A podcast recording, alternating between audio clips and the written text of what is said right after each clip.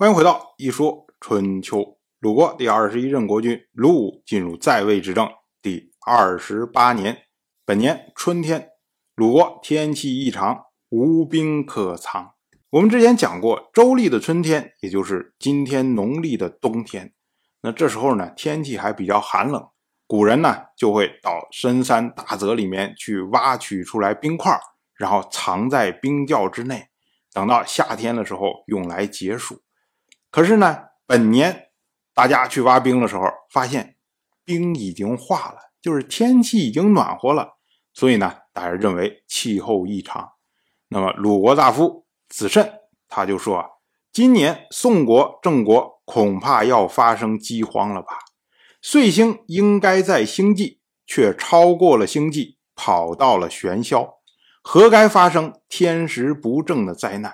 现在。”本是阴气重的时候，却无兵可藏，这是阴不胜阳。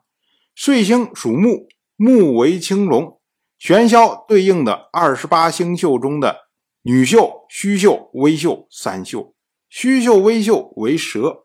那岁星太快，跑到了玄霄，这是龙失其位，而置于蛇之下，是蛇成龙之象，龙。是宋国、郑国的星宿，所以呢，宋国、郑国必然饥荒。玄霄虚秀在中间，霄是虚号的意思，所以呢，土地虚而民众耗，不发生饥荒才奇怪吧？我们要说啊，这个子慎他说了这么一大套话，其中呢提到了岁星，岁星指的就是今天的木星。古人呢认为木星公转一圈是十二年，所以呢用它来纪年，被称为岁星纪年法。古人呢又因为说太阳和月亮每年相交十二次，也就是十二个月，每一次月亮都会绕一圈那么呢他就把我们天上看到的这整个天空，把它称为周天。周天呢把它划成十二个区域。称为十二星次，并且为这十二星次分别命名为降楼、大梁、食神、纯守、纯火、纯尾、寿星、大火、西木、星际、玄霄、巨资。那我们前面提到的星际和玄霄，它都是十二星次里面的。同样的，像二十八星宿也是将周天。分成了二十八份那二十八星宿和十二星次之间是有对应关系的。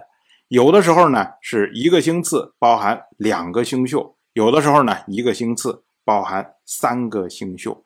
就像子慎他所说的，玄霄对应的就是三个星宿：女宿、微宿、虚宿。那古人呢，就是以木星在这十二星次里面的运行的位置。来判断当前的日期，按照子慎他所说的，当前木星应该是在星际这个星次上面，但实际上呢，他观察木星却在玄霄，所以他认为说这是天时不正。那有后面那一大堆的这个议论，说这郑国啊、宋国呀要发生饥荒什么之类的。可是我们要知道，木星公转一周。是十一点八六年，而不是十二年。如果按照十二年计算的话，每年都会产生误差。大概呢，八十四年就等于少算了一圈所以呢，木星它从本来应该是星次的地方跑到了玄霄，这是正常现象，是古人没有搞清楚啊。那他就以为说是天时不正，然后说应该发生饥荒，那这个呢是他天文知识不足的缘故。到了后来呢，哎，有人注意到了这个问题，发现这个木星啊，就是这个岁星纪年法总是不准，误差很大。那么到了东汉顺帝以后，这个岁星纪年法就被废除，没有人再用了。当然，这些呢都是一些题外话。当然了。我就这么一说，您就那么一听，感谢您的耐心陪伴。一说春秋的第一本图书《惊泽》已经正式出版，《惊泽》收录了从春秋开篇到郑国国君郑务生去世的春秋故事，加上多篇的番外回声以及年表、人物关系图、春秋经原文等辅助内容，方便大家和音频参照阅读。有兴趣的朋友，快去公众号“一说春秋”看看吧。